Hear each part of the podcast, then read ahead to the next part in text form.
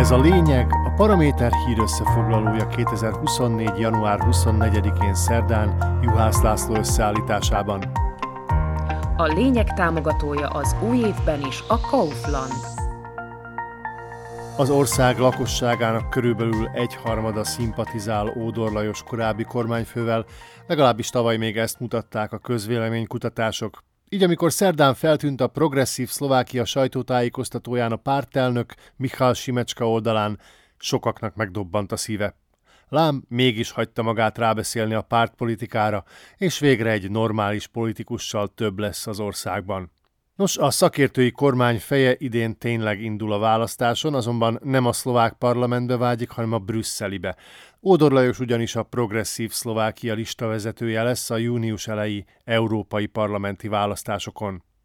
Ez azt jelenti, hogy a PS listájának első, mindenképpen befutó helyén méretteti meg magát.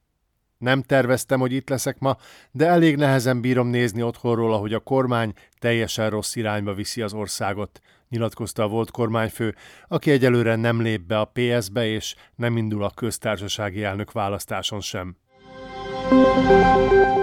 Ódor Lajos sokáig kérette magát, mire eldöntötte, hogy feladja biztos közgazdász karrierjét, és a politika ingoványos és sokszor bűzös posványos talajára lép. Néhány hónappal ezelőtt még élből elutasította a lehetőségét is, hogy politizálni kezdjen, Pár hete már ki lehetett olvasni a nyilatkozataiból, hogy kacérkodik a politikai karrierrel, majd a megkörnyékezhetetlen gazdasági szakember imázsát szinte lecserélte az eladósorba került politikai menyasszonyéra. Ezt azonban senki sem vetheti a szemére. Mi több, a legtöbb értelmes és demokratikus párt összeütné a bokáját, ha olyan személyiség erősítené sorait, mint Ódor Lajos.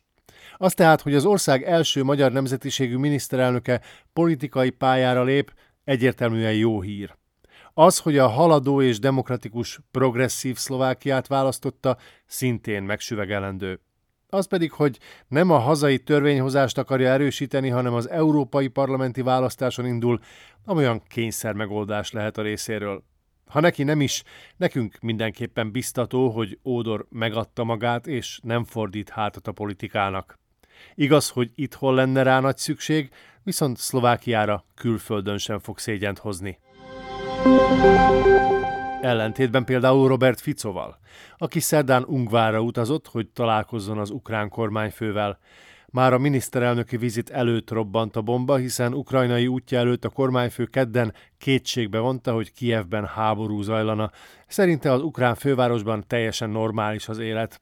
Mondta ezt azon a napon, amikor Oroszország újabb rakétatámadásokat hajtott végre Kiev ellen.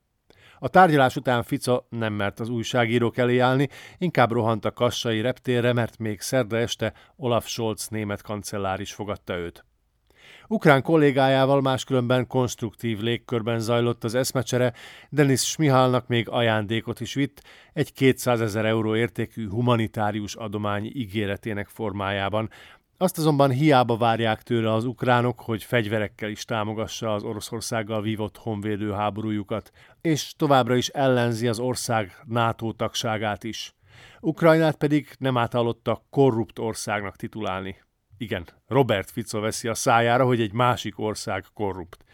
Az is okkal merülhet fel, vajon miért nem Kievben látogatta meg ukrán kollégáját, ha egyszer szerinte teljesen nyugodt, meg biztonságos az ukrán főváros.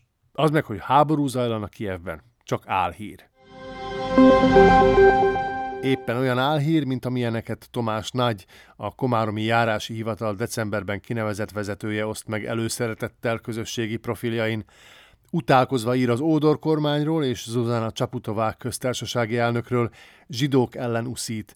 Azt hihetnénk, a 21. század Közép-Európájában egyre kevésbé sik antiszemita nézeteket és összeesküvés elméleteket terjeszteni, ám tévedünk.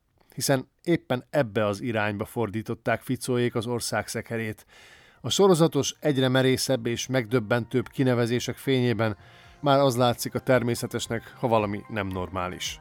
Kíváncsian várjuk az ismerősei szerint magyarul folyékonyan beszélő Tomás nagy ténykedését a Komáromi járási hivatal élén. Félek, nem fogunk meglepődni.